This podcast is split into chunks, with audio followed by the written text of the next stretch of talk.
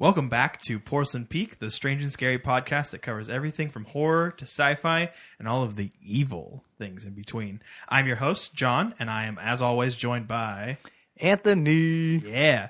Uh, so, uh, as we talked about at the end of last episode, we are going to be discussing some of our favorite horror movie villains. Uh, so that should be an interesting topic to kind of decipher and and uh, discuss more at length. But first, as always, we're going to jump into some news. News.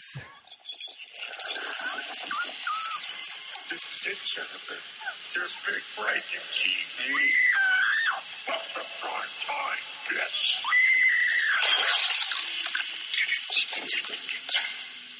All right, so then at the time of this recording, it is already released, but I think it's worth mentioning that Netflix has a new superhero type show come out called The Umbrella Academy. Yeah, And that's something that we are going to be talking about. So I don't know too much about it going in. I'm only two episodes in. I know that you finished it. Um, but basically, from what I understand, it's about a group of kids that have sort of powers in a way, and they're adopted by a dude, and then this takes place as they're adults now. So they had like a famous childhood, sort of, and now they're adults and kind of dealing with the repercussions of what their childhood was like. yeah. It's a it's a very interesting show. Uh, it's based off of a comic series by um, Gerard Way of uh, My Chemical Romance fame, and uh, Gabriel Bá. I think is the illustrator. I'm not 100% on that, but uh, Might not even be 50% but uh, I thoroughly enjoyed the show. My wife and I both did. We've already cleared through it. Uh, I'm really excited to actually sit down and kind of discuss it more at length. Uh, definitely make sure that you've watched the show. If you're going to listen to that episode, you got a you got a, a little while to get that done. But we're going to discuss all the episodes. We'll discuss it at length uh, and kind of break it apart and dissect it a little bit. yeah, so if that's something that interests you, then pop that on, watch it, and then jump into our conversation. Probably be a couple weeks Yeah, just to give me time to finish it.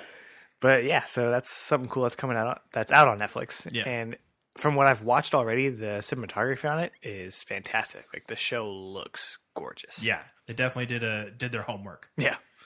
All right, and then you had something that you want to talk about, right? Uh, yeah, so there was a trailer that was just kind of dropped at random. Uh, I saw it uh, thumbing through on some social media site. It's a movie called Ma, and it stars Octavia Spencer as this person who is asked by a group of kids if they'll buy alcohol for them. And she says, No, I'm not going to do it. And then they convince her to do it. And then she's like, Oh, you can just come back and party at my basement. And her basement becomes this like children's party area, but she like is like slowly integrating her way into their lives.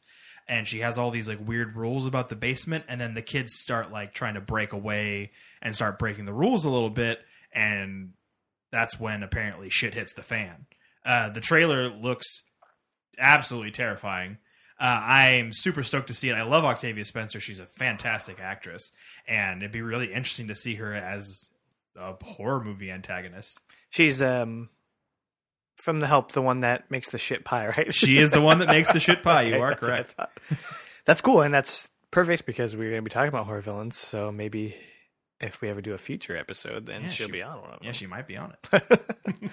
All right, cool. So do you have any other news? Uh, not that I have off the top of my head. Yeah, I'll have to check out that trailer and then let you guys know what I thought about it. Yeah. All right. So in that case, then we'll go ahead and move on to that trivia. Trivia.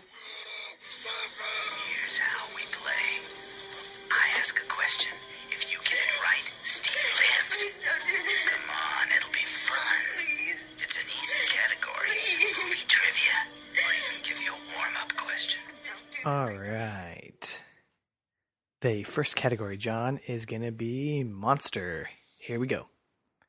In Signs from 2002, what is the term for the geometric shape that Hess.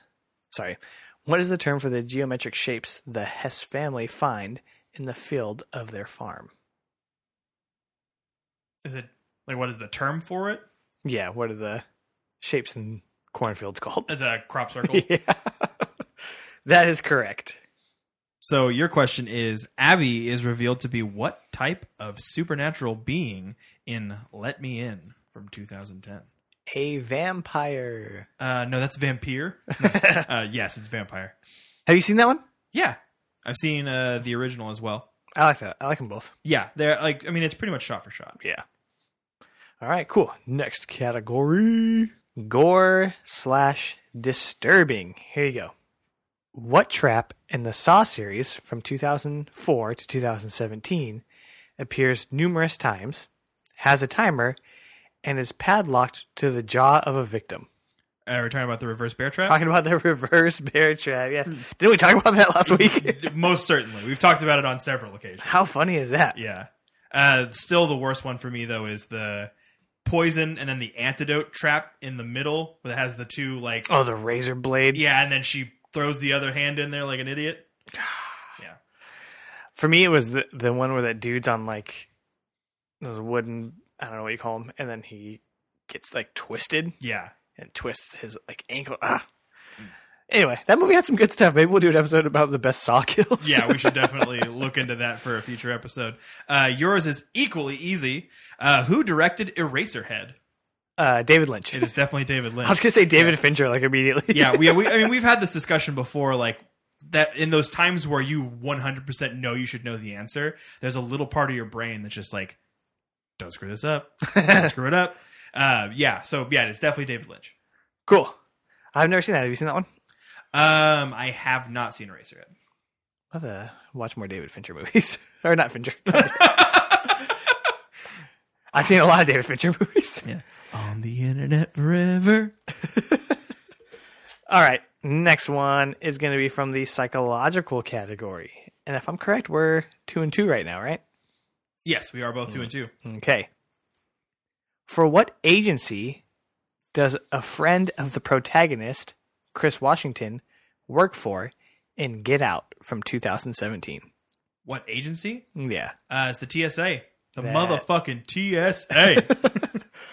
Yes, the Transportation Security Administration. Yeah. Which I never would have gotten if you asked me what the initials were. Neither would I have, but I know it's the TSA for sure. yeah, no, that counts. Yeah. All right. This one, I'm going to say if you get the first name correct, that's good enough for me.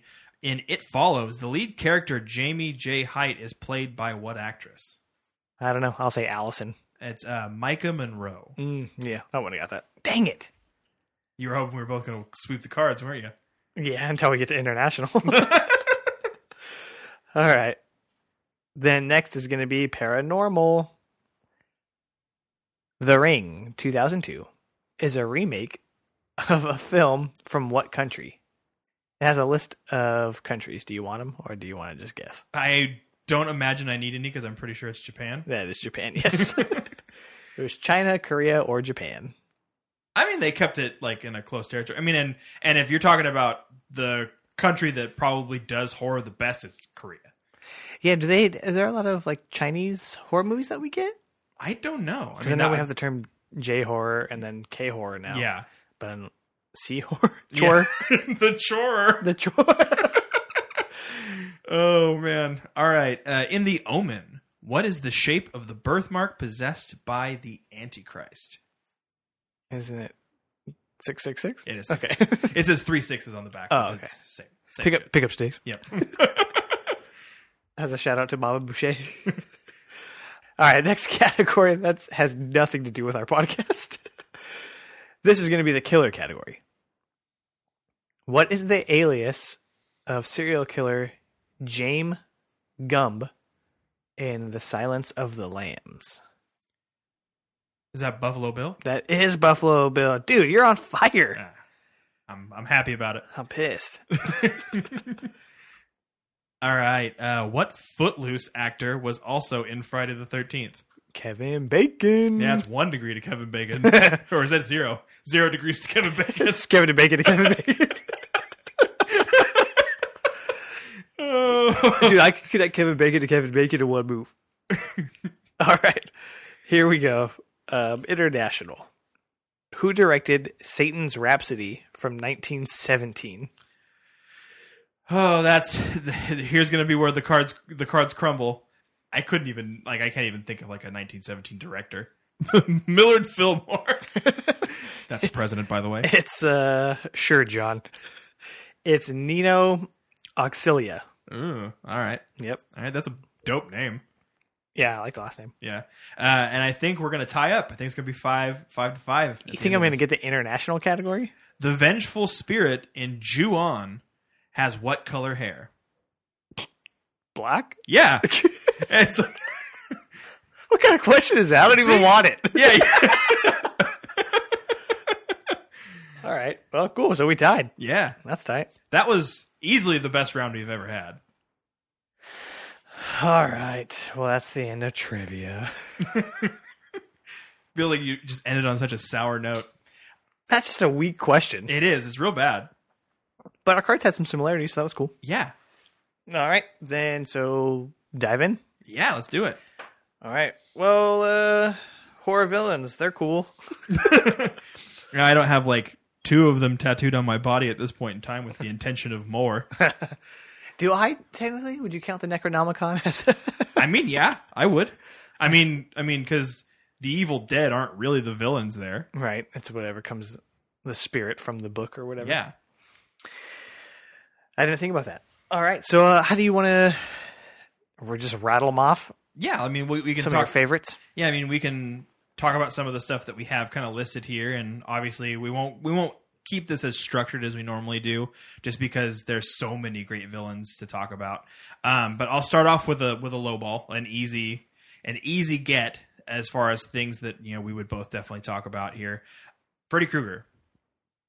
Oh yeah, Freddy Krueger is probably not only one of the best horror villains, but probably just one of the best movie characters Yeah. of all time. For me, he's up there with like the universal classic monsters. You know what I mean? Yeah, he. I mean, he he's so ubiquitous to film. Like, if you think about horror movies, most people are gonna go to a Freddy, you know, in order to like make that connection. Just because, like I said, his face is completely recognizable. His outfit is recognizable, like more so than any other character that we'll probably talk about this whole time. Right. Yeah. And uh, I recently went and watched Nightmare on Elm Street. They did a re-release in theaters. And they had someone brought their kid, which Mm-hmm. I was like, whatever. That's if you want to take your kid to a movie about nightmares, that's all you. But he was wearing a Freddy sweater. And I was Yeah. like, that's pretty cool. the reasons why he's such a good villain are uh, not just like because they picked a scary design. You know, it's it's the way that his powers are implemented, like being able to get you when you sleep. The one thing that everybody has to do aside from eating. It's just it's terrifying. Like if you think if you sit there and you really ponder on it, like having this guy kind of chasing you around in your dreams is is a really terrible situation. I wouldn't wish that on anybody. I already have a hard enough time sleeping as it is. I don't need anybody chasing me around in my dreams, you know. And what I really liked about the first one, and I'm pretty sure they do it in the in the rest of them too, but they really blend the line between awake and asleep. Mhm. So you think that the characters are awake, and then weird shit starts happening. Yeah. and it, oh, okay, now they're sleeping, but do they know they're sleeping? Yeah. and a lot of times they don't and that makes it really scary and i think that's super relatable too because people experience that all the time like i used to have dreams where i got a bunch of new clothes and i was so stoked and i wake, wake up all pissed off but yeah like along those lines where it's that weird dream state Yeah. or like that twilight sleeping you know what i mean where you don't really know if you're awake or asleep or not and to have a character like freddy who is has a horrific background Mhm. come and terrorize where you're already vulnerable Yeah. is is messed up. Yeah. Well, I mean, and the biggest thing for me is that even you know, even in that era, there were a lot of things coming out in the slasher genre that were getting pretty tired and played out. I mean, you have great movies like Halloween, and then you have a bunch of other pretenders that don't do nearly as good a job. And something like Nightmare on Elm Street turns all of those concepts on their ear. You know, it, it provides more of a psychological terror that goes along with just like the genuine, just like terror of someone following you. It and it wouldn't have worked as well without Robert Englund in the driver's seat. You know, Right. he's like, I mean, if you if you think about using Halloween as an example again, if you think about uh, Michael Myers, who I'm sure we'll probably talk about here in a little bit, um, uh, if you if you take out a character that plays the shape, there's no real diminishing returns most of the time because there's no spoken dialogue or anything like that for the most part. For him, it's more about A the mask. Yeah, it's about the Right. mask and about a presence. Right. Whereas with Robert Englund, he's on full display. You know, he I'm sure some of the crazy lines that he came up with, you know, were, you know, were improvised. I'm sure some of them were him, you know, and being involved in in writing and, you know, really enjoying playing that character. You know, the fact that he even even today is technically still still playing it in some some variety with, you know, with that episode of the Goldbergs. Mr. It- Knifey yeah, it uh like I said, it's something that's super incredible. Like I said, that it's so ubiquitous with with you know the horror genre with with the 1980s. Like there's like so many little things that that point to you know Freddy and Nightmare on Elm Street being like a touchstone of a generation.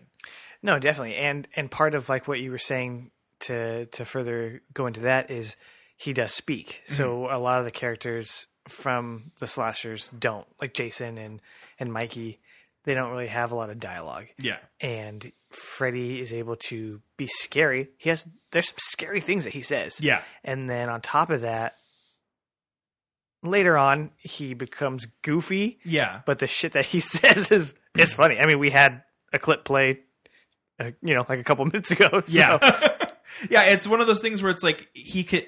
That character is so strong because not only can it provide legitimate terror, it can also provide comic relief. yeah. it- That's you know, I mean, you can't really say the same thing about about Michael Myers and you or you know Jason. You know, I don't know if I would necessarily even put Jason on a list like this, just because Jason is a carbon copy of other things that have happened. You know, uh, you know, if I, I mean, to move on to kind of the to the next person on the list. I mean, if I was going to say somebody who falls into that type, you know, that archetype, you have to pick the shape. right. I mean, he like I said, it's there are other similar similar stories, and there's another one that I want to talk about too. And I'll, I'll obviously I'll I'll release the the mic to you for a little bit. I mean, I, and you are and in this particular instance, you are the I've seen you know just about all of the Halloween movies, but you're probably the more so the expert in this scenario.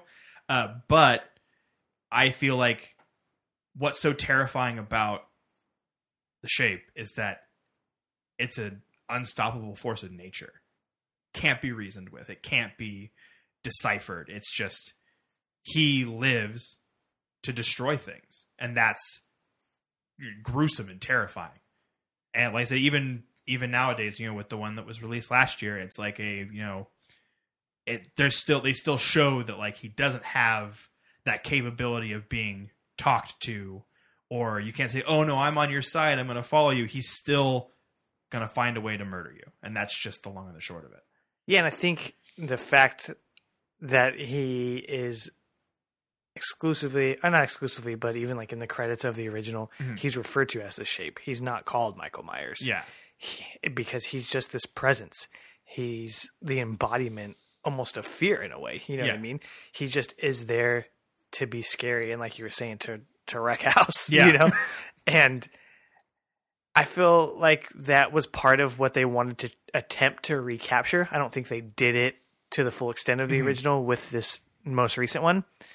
But I know that they had gone on record saying that the more that the franchise went along and the more backstory and explanation they gave to Yeah. Mikey about him being a part of this cult, that it kind of took away from that. Yeah. You know?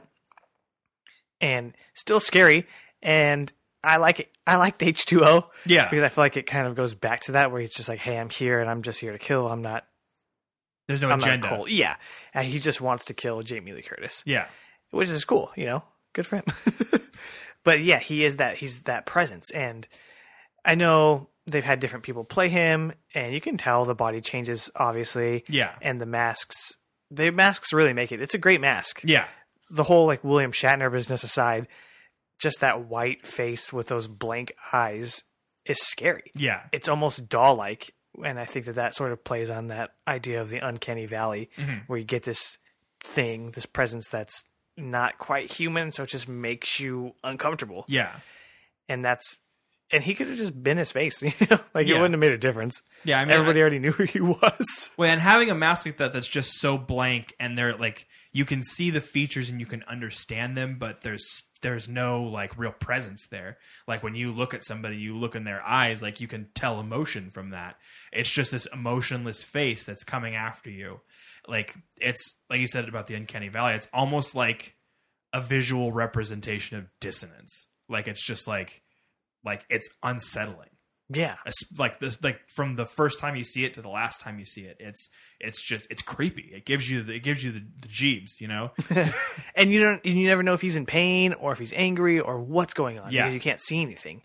And then in the original, he does that that head turn yeah after he nails or stabs the guy to the wall. Yeah. he sort of tilts his head to the side, you know.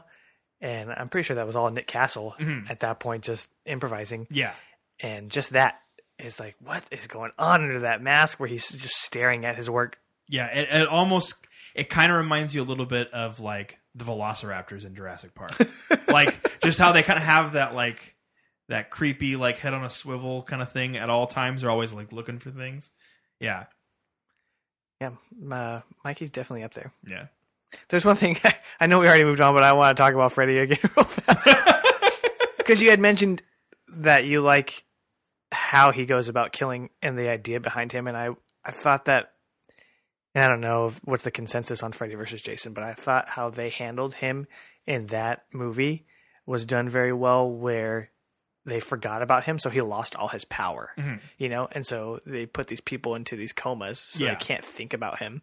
And then once people start thinking about him, he's able to grow stronger Yeah. and bigger. And I like that idea too. But anyway, we don't have to go back to Freddy. i definitely agree though All right, cool. So, um, let's. I mean, there's definitely some big players we could talk about. We've talked a ton about Chucky, so I don't. We don't really have to get into Chucky too much. Yeah. he's cool. He's iconic. but I, I I feel like something like Chucky doesn't necessarily exist without Freddy. Right. Yeah, like I, I mean, I'm not He's, a, saying a that- little Freddy. yeah, I'm, yeah, I'm not saying that anything that has some some like notable like root is necessarily a bad thing because there's other things we'll get to on this list that diverge from from that mold. They they take a concept and they turn it into something different.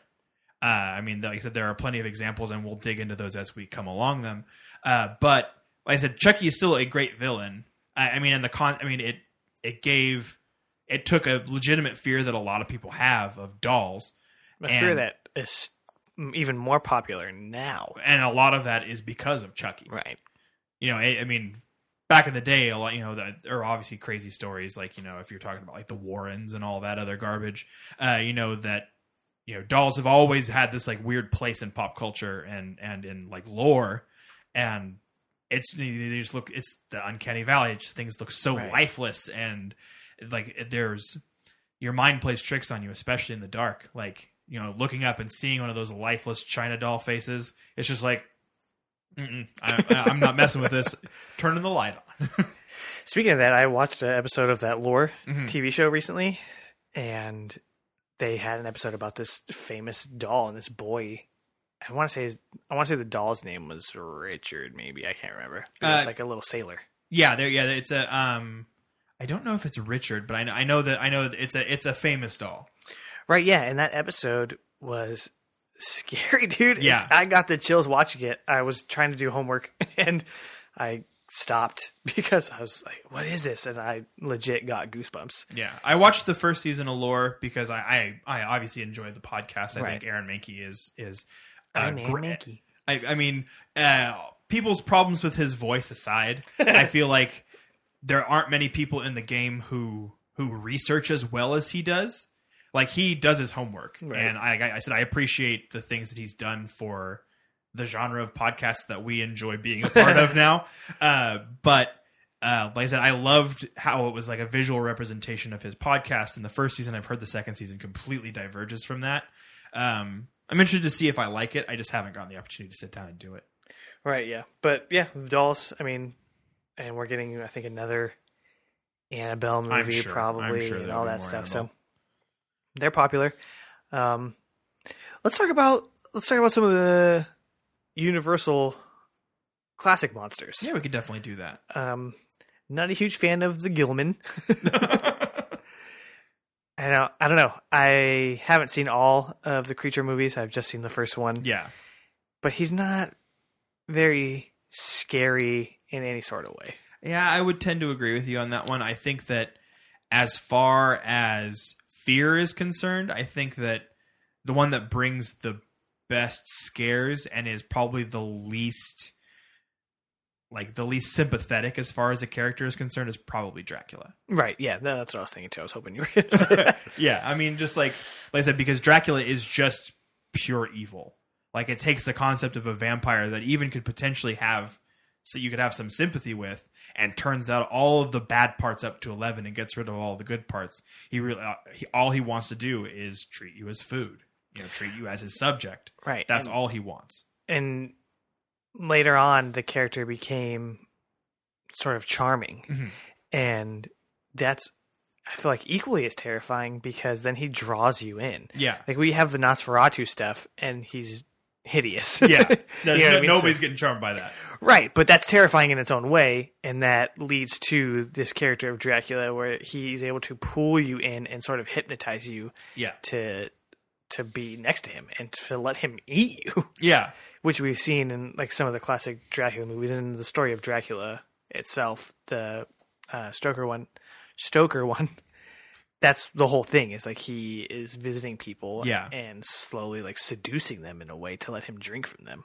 Well, yeah, and that uh, a lot of that comes with, um, you know, comes from other places in lore as well. Obviously, you know, uh, when you look at where a lot of those things came from, as far as the story is concerned, things like Vlad the Impaler, Right. you know, and uh, a lot of those things are also drawn from religion and like biblical things, like like they say that like the devil is very charming and he convinces you do, does things to convince you to, you know, go astray.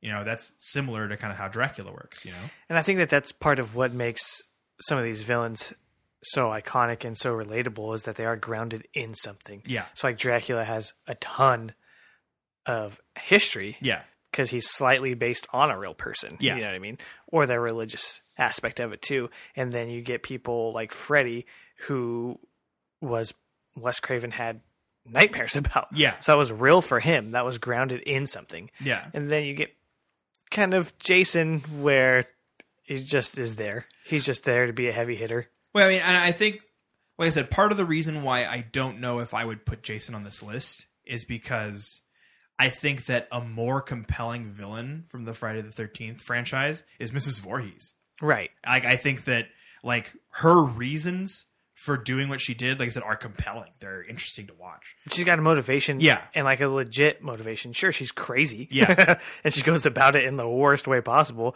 but at least we know what she's doing, why she's doing it, and it's pretty gnarly. Yeah. And we don't get a lot of female villains. Yeah, for sure. So that's pretty cool too. Um, as far as the rest of the Universal ones go, Wolfman's cool. Invisible Man doesn't do it for me too much. Um, So I feel like I, I feel like there's some value for for the Invisible Man. I'm hoping that the new one that we Yeah. had mentioned takes that idea. I mean, I, I remember Hollow Man. Yeah. with Kevin Bacon. Oh my God! Back to Kevin Bacon. And we're back. I mean, but obviously, you know, while I think that Dracula is the scariest villain on this list, obviously the I'm sh- I- the favorite of mine, and I'm sure the favorite of yours as well, is Frankenstein. Right, yeah, and I know that we've been kind of focused on movies in general, but Frankenstein as a character from a literary hmm. perspective, I love. Yeah, I don't think he's been done great on film like in comparison to that as like a as a translation from the book. They've made him his own thing in the movies and I think he's probably more iconic yeah, for that. But I love the character from the Mary Shelley story. He's Yes. very different. Mhm. And equally as I think he's more scary in the book because he is smart. Mhm. And so he is intentionally going and killing people yeah, to get back at his creator. Yeah. Which is pretty fucked up. yeah, And this one, big, scary. He's a presence, Mhm. similar to the shape and everything, but he is kind of like a Mongol. Yeah. Um, have you seen the the Robert De Niro version? I've seen parts. Yeah. I've heard mixed things. Yeah, it's the movie itself's not great. I felt like De Niro did a, a pretty solid job though. I mean, Yeah. I, I I'm a big De Niro fan, so like I mean I'm a little biased, but I feel like he puts in a, a, a solid performance, but like I said, the movie around him is okay. Of those movies, I think the I think the the Frankenstein movies are probably the most compelling to watch. Right, and you know, obviously shout outs to to Bride of Frankenstein and yeah. another good one who was part of my childhood, not from the universal perspective, but from the remake perspective was The Mummy. Yeah. And I thought Imhotep in the Brendan Fraser films was pretty pretty good. Mm-hmm. Obviously not super scary. Yeah, I mean it, it's it's more of like a like adventure with light horror elements kind of deal. But like I said, it's as a kid that is something that you look at as you know having like that horror type element to it. Yeah, and and when he first is awakened by the like excavating crew and he's mostly skeleton Yeah, and in that tomb, that's pretty that's Yeah. pretty good. That's pretty scary. But outside of that, yeah. I mean, but he, the other ones are, are good too. And I'm I'll be interested to see if they end up remaking the mummy again Mm-hmm. to give it another horror element to it versus the Tom Cruise stuff. yeah, I have a feeling that they will. So, kind of going off of something I was saying earlier about there being characters that do have obvious roots in other horror, you know, in the lexicon. There are a few that, like I said, that that really hold like special places. Uh, the biggest one for me though is Ghostface. You know, Ghostface is, you know, part of one of the best series in horror. Let's talk about Ghostface last. Last, yeah. last. Because I'm going to go on record now and say that he's my favorite. Okay, And I want to talk a lot about it. okay. So, so let's dial it back. We'll move away from that subject then. Um, do you want to cut these things out or? no, that's fine. Okay, right. Fuck it. I'll cut this part out. Yeah. um, Um, yes. So then we'll dial it back. Um, I think another another great one that came before a lot of a lot of the slasher culture kind of took some of the genre and turned it in weird places. Uh, is Leatherface. Right. Uh, and he, he, some of the lists that I was combing through, he's number one. yeah, He's just as iconic as anybody else. And I feel like he's not necessarily one of people, one of the ones that people go to as part of like the main slashers. yeah, You know what I mean? Like people obviously think Freddy, Jason, Mikey. yeah. And I'm like, dude, Leatherface should be in there. He was always. A, he was a face before all those guys were faces. yeah. Come on. yeah, he's scary too because Yeah. he's huge, yes, right? And he won't stop. There's Yeah. nothing stopping him. he's another one of those characters that's just a force of nature. Right. Uh, but I think the biggest thing that makes him such an important villain and an important character is the kills. Just the way that he dispatches his enemies. I mean, obviously having a chainsaw is dope, but like, like the like picking people up and putting them on meat hooks and like it just so many things were so inventive and chose to use you know things that you wouldn't necessarily think about you know like basically it's like oh hey here's an entire like hunter's cabin full of different weapons and stuff. Do what you want. And like they made you know especially with the original i'd say even like the original you know the first three movies they made such terrifying visceral movies. And even the whole family in general are all super creepy but obviously you know when you're talking about you know legitimate killers and stuff you know leatherface is the is the forefront Yeah. The origin story aside. yeah. Dash that away. yeah. Uh, yes, and part of what makes Leatherface so intriguing too is you don't understand what his whole thought process is behind any of it. He sometimes is in drag. he put like he wears people's faces. Yeah. You know, and it's like, wow, that's I mean, obviously I think that was based off Ed Gein, right? Ed Gein, yeah. Um, but still, from just that movie perspective, without knowing anything behind it. But again, another thing grounded Yeah. in something.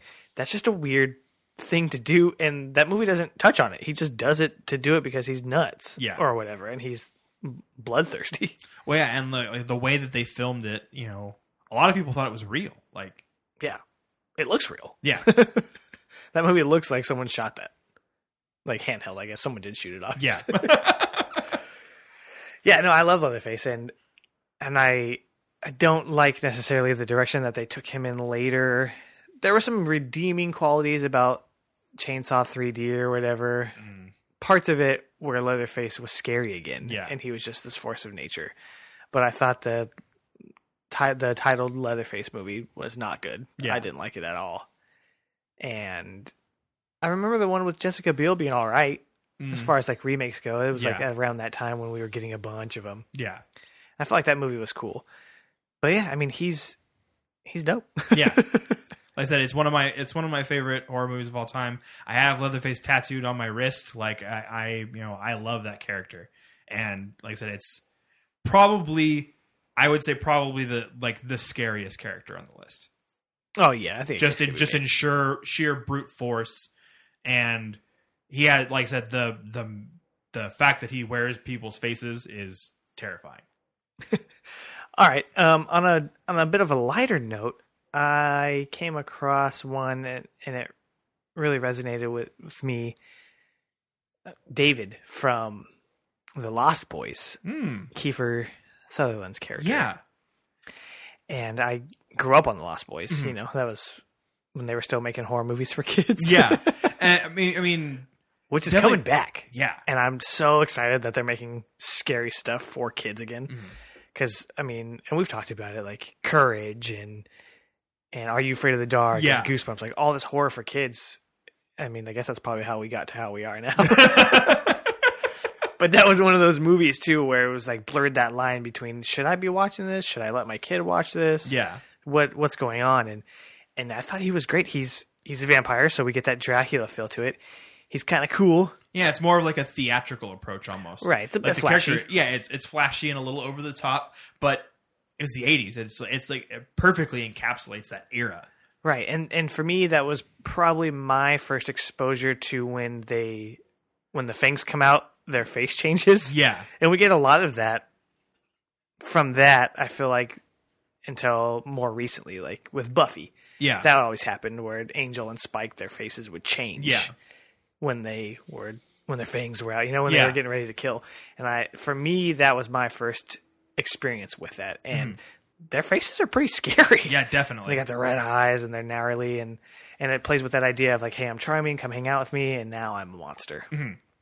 And so I really like David. I have one of those little figurines that I got of him eating Chinese food, and that's part of the thing too, where we get this idea of vampires being able to manipulate sort of how you feel and how you see. Mm-hmm. Kind of plays off Dracula's seduction, yeah where it's like, hey, you're eating maggots or whatever. It's even in that yeah we are things we do in the shadows movie. Yeah. Like, You're eating worms. so, yeah, so I mean, I really like David. I mean, I don't know if that's a popular opinion or not. No, like I said, I think he's a great character, and I think that, like I said, I think just because it's you know just because it has the adventure element doesn't mean that there aren't horror elements there too. So I have an I have a, a little a little section here of of Stephen King. so there are two in particular. One of them is not going to be a controversial decision of the all. The other one I think is going to be an, an interesting and compelling discussion. Uh, so the first one, the easy one, the low low hanging fruit, Annie Wilkes. Annie Wilkes is terrifying. Like I don't want to get hobbled. like just like Kathy Bates just brought that character to life, Right. And she's so terrifying. I mean, it that that performance has made her career at this point. You know, she, And that's really, I mean, at least for me, the strongest part of the movie. The story's not like a home run, yeah, but it's not really about it. It's about watching Kathy Bates destroy this man. Yeah, I mean, and like the whole concept of that story, like you said, it's it's not necessarily Stephen King's strongest story, but it takes an all right movie and turns it into a great movie. Just watching this incredible performance, and like I said, that character, like like you know, if you talk about being hobbled, like it, like like if you talk about misery.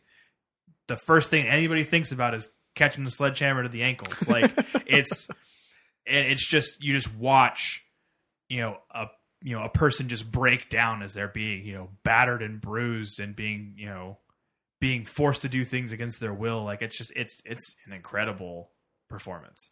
Right. And I mean, yeah, she knocks it out of the park. And another good female horror villain, Yeah, which I like to see. Yeah, I mean, I think Stephen King has a lot of stuff like Mhm. that where I mean, I mean, you can honorably mention Cujo and and Christine. and uh Gage. But I feel like the in my personal opinion, the strongest villain of any of the Stephen King adaptations that have been out so far is the Overlook Hotel. oh, okay. Yeah, so I feel like Jack Torrance is a symptom.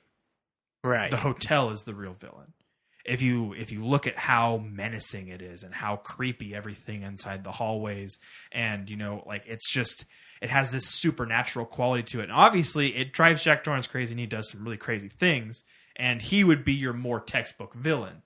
But you start off following him as the protagonist. Like it's, you know, the story is technically about him, but the real villain, the thing that separated a family and caused them to go like go crazy at each other is the hotel. And like I said, the visual style that they chose, I mean, I, I love Stanley Kubrick, but like the the actual visual embodiment of that hotel, it was done in such a way that was like beautiful but also haunting and creepy and it just has all these like different vibes and you know having all of like these like little manifestations and spirits and everything it's just, it it it's incredible Right, yeah, and I think a case can be made, and I hadn't thought about it in that way. But I mean, Jack almost becomes possessed Mhm. by whatever spirit is inside of this hotel, driving him to do that. So, I mean, I hadn't put it that way, but I, I agree with you Yeah. that that makes a lot of sense because without being there and without being stuck in that hotel, that probably never would have happened to him. Yeah. He wouldn't have have lashed out in that way. Coincidentally, on the way home today, somebody had a picture of Jack in their garage window. so I was driving by and I was like, "Whoa!" He's like popping out. Just- yeah just popping Uh, out through the door here's yeah. johnny Yeah, that's what it was. I was like, "Whoa!" I don't uh, want any part of that. Obviously, Pennywise is a character. yeah definitely Um, that's again for me the strongest part of the original. It was um, Tim Curry's performance as Pennywise. Didn't love that movie, and I've I don't know if I've gone on record here, but I've said it to anybody that asks about it. I don't think that the original It's very good. No. Um, I, I mean, the original It suffers from being a made for TV movie. Right. That's just the long and the short of it. There's not a lot in, you know, in there as far as allowing them to do the necessary things they needed to do to make it compelling. But Tim Curry is excellent to watch. Like just like if you watch like a compilation of some of his best moments from from It, like he is terrifying. Yeah. Um, and I think given more more reins and more like more ability to you know go into the territory of like you know gore and have like you know you know some like strong language, I think that would potentially have given them a little more legs to stand on. But the the new it was excellent. It felt like it was like it's another one of those movies where it has those kind of adventure elements in it, but the horror is in the front seat you know whereas the adventures in the backseat it has that kind of like like lost boys like the goonies like those types of vibes but the scares are in the front i i thoroughly enjoyed it i'm really excited about chapter two Yeah, and and as far as the original versus the remake goes, chapter two of the TV movie, I thought was terrible. Mhm. I couldn't even finish it. I turned it off. And so I'm really hoping that they are able to capitalize on what they've done with the first one and make this second part of this story worth watching. yeah And it's got a great cast. yeah So I think they can do it. And it seems like they have a lot of people behind them trying to make it a good movie. So fingers crossed for that. Um, well, let's just rattle some good ones off. We don't have to dive too much into a bunch of them. And I think another one along the lines of the hotel that I came across was the I guess, just death in the Final Destination mm, franchise, Yeah. right? Which is not really embodied by anything. It's just, I guess, it, it later becomes more of a black shadow. Yeah. but I think that that's really cool because again, it's this unstoppable force. Yeah. you don't have anything to really wrap your mind around. You don't know what's coming until they start doing the, the more and more of the premonition stuff. Yeah. But for the most part, it's just kind of let's think Rune Goldberg. Runes. Yeah. A, a Rube Goldberg machine. Yeah, yeah.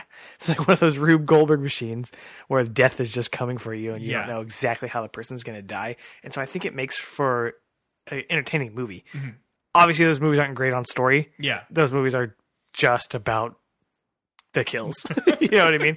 It's like the precursor to the Saw franchise. Yeah. Definitely. Um, but yeah, so I think that's worth mentioning. Some other ones, Jigsaw, fine. Yeah. but like we don't really know who Jigsaw really is the whole time. Yeah.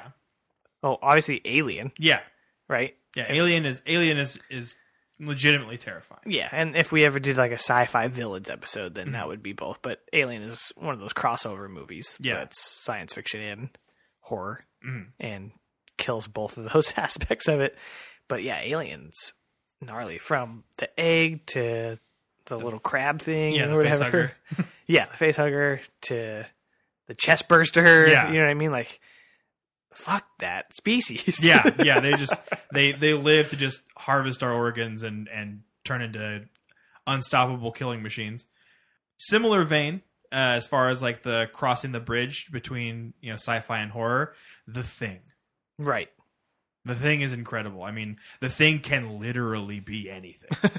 it's like I said, and it's another one of those things where it's its whole purpose is to survive and sustain off of you.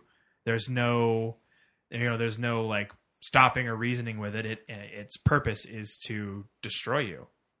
That's it. Yeah, It just wants to survive. yeah, by doing whatever it can, and that's scary. And I mean, we could talk about that movie.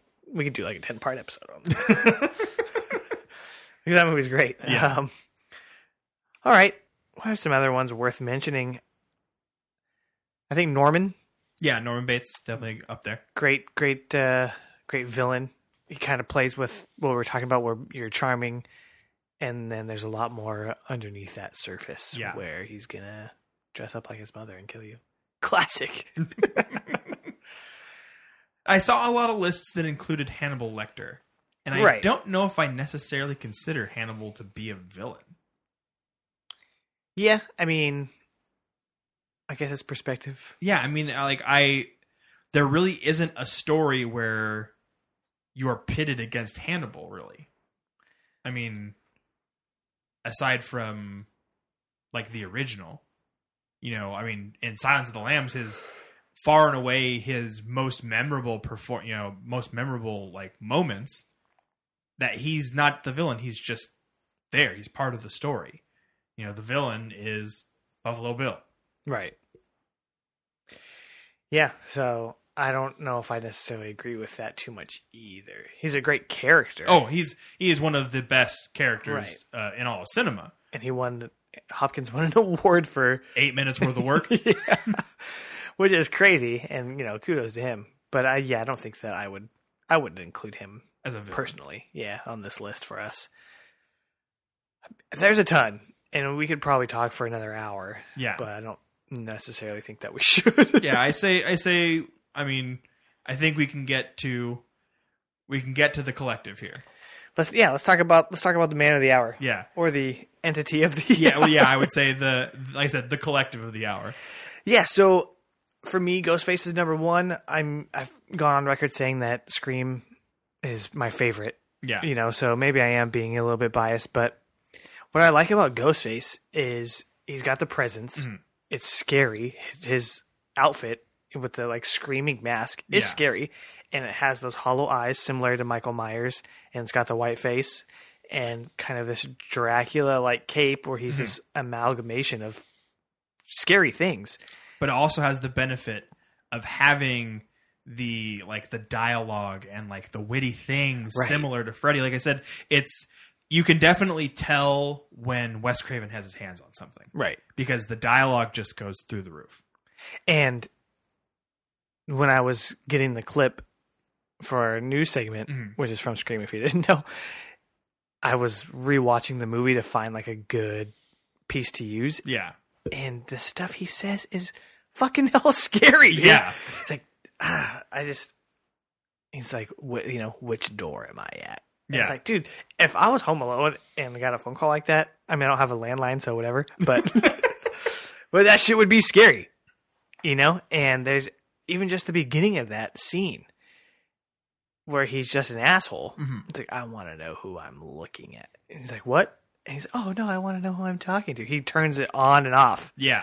and obviously the guy that does the voice isn't the same person as who was ever under the cloth Yeah. or who is the actual killer but they i mean he knocked it out of the park Yeah. so i love ghostface for that because he and part of like what you were saying he's a collective so obviously in the beginning we get two people and then they're very different Yeah. and you can see the difference in them. And then in the second one, you get two other people mm-hmm. who are completely different than the first two people. And the series continues like that, where it's different people intentionally under the cloth. You know what I mean? So Mikey's different people because he has to be Yeah. But it's still the same character. Yeah, it's still the same character, but Right. like I said, you get this. Everybody has their own little spins and takes on Ghostface. Yeah. and each of those characters have their own interesting ways that they go about doing things, but also following such a crazy narrative. Like the fact that it's so meta and it understands, you know, horror culture so well and is able to, you know, basically tell you what it's going to do before it does it, and then still give you the give you the goods and do it in a way that's compelling and that is in sometimes sometimes in some ways you know legitimately terrifying is awe-inspiring And that's part of what I like about it too is that you don't know if it's going to be a guy, you don't know if it's going to be a girl, you don't know if it's going to be a kid. yeah You just don't know who's under that mask and what their motivation is. And that to me is scary. yeah You know, it's just there to kill and to fuck with you, to taunt you, to try to get you to answer questions whether or not you're going to die. yeah Like that's fucked up. And I feel like that you see that in other things where like you have to play this game. Mm-hmm. We get a whole franchise about playing games. Yeah. you know what I mean? And I don't know. I just I think Ghostface is red. Mm-hmm. He's my favorite, yeah like i said the or it's my favorite. yeah. The like you said the design is creepy. The characters that that are under the mask are compelling. Uh, they all have their own little flavors and little touches that they do. Uh, like i said it's just it's it's a great character. Right, and I feel like they they got to use the voice stuff like you were mentioning where it has that kind of Freddy feel to it. And he gets to say funny stuff but at the same time it's scary stuff. yeah You know? And Freddy has some scary lines but for the most part he says some pretty you know, welcome to prime time, bitch. yeah Like he says, and at one point he dresses up like a witch, but you know, that's that's neither here nor there. but Ghostface him stick his tongue through the, through the receiver of the phone. Yeah. but yeah, I mean, and Ghostface just is there to be scary, and it's the stuff he says is is funny, but it's also like messed up. Yeah. and it's because the people that are under the costume are fucked up. Like Yeah. there's something wrong with them. You know, it Billy's messed up because of everything that happened with his mom, and Stu's you know gives into peer pressure, but. Well, and then and you know, um, uh, if you go all the way to the end, uh, shoot, what's her name? Roberts. Yeah, what's her character's name? Oh, I don't know. Emma Roberts' yeah, character. Yeah, Emma Roberts' character. Like, like you know, she she's tired of living in someone else's shadow, and like.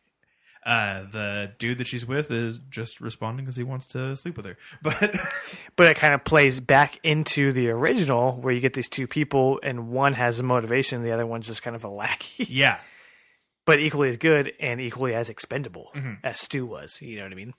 I think was that a was that a Culkin? that played that character. Yeah. I don't know. So Emma Roberts' character is named Jill Roberts. Uh, oh my, And yeah, Rory Culkin yeah. is the is her sidekick. I guess that's a spoiler, so my bad for anybody that hasn't seen Scream Four yet. I don't know. I mean, I could talk about Ghostface for probably another hour too. So Yeah. maybe we should just stop there. But yeah, if you haven't watched any of the Scream films, don't listen to this episode.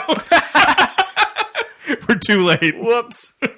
Obviously, we missed a bunch of stuff, I'm sure. And like I said, we could talk about villains for another hour and just get into more of them. There's so many. Yeah, I mean, I mean, we didn't talk about uh, the Cenobites. We didn't talk about Candyman. Right. Like, there's all kinds of stuff in there. I mean, there are some great horror villains out there. Right. And even some that aren't supernatural in any way, you know, like Norman Yeah, or like the people from House of Thousand Corpses. Like, yeah, They're just dicks, yeah. I guess. But we'll stop there. And if there's any that, you know, you think that we missed, then go ahead and share them with us. Let us know how wrong we are, or how much you hate Ghostface, or how much you love Ghostface, or any of that stuff. We'd love to hear back from you. yeah.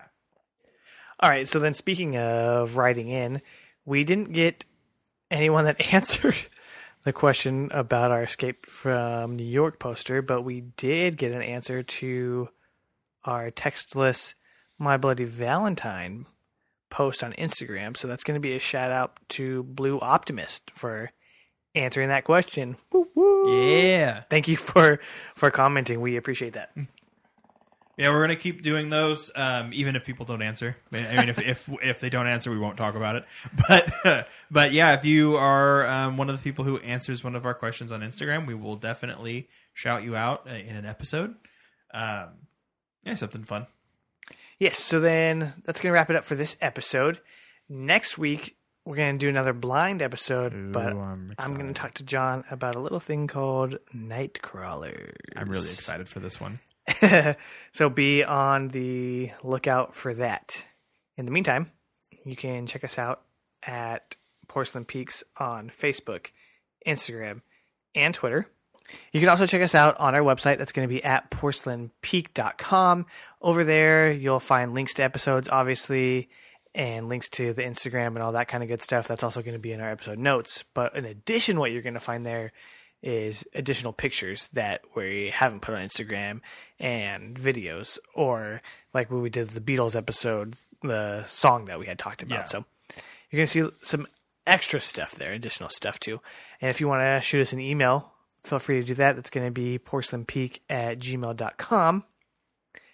And, you know, as always, if you could uh, rate, review, share, and subscribe, then we would super appreciate it. Yeah, And thanks for listening. keep it creepy.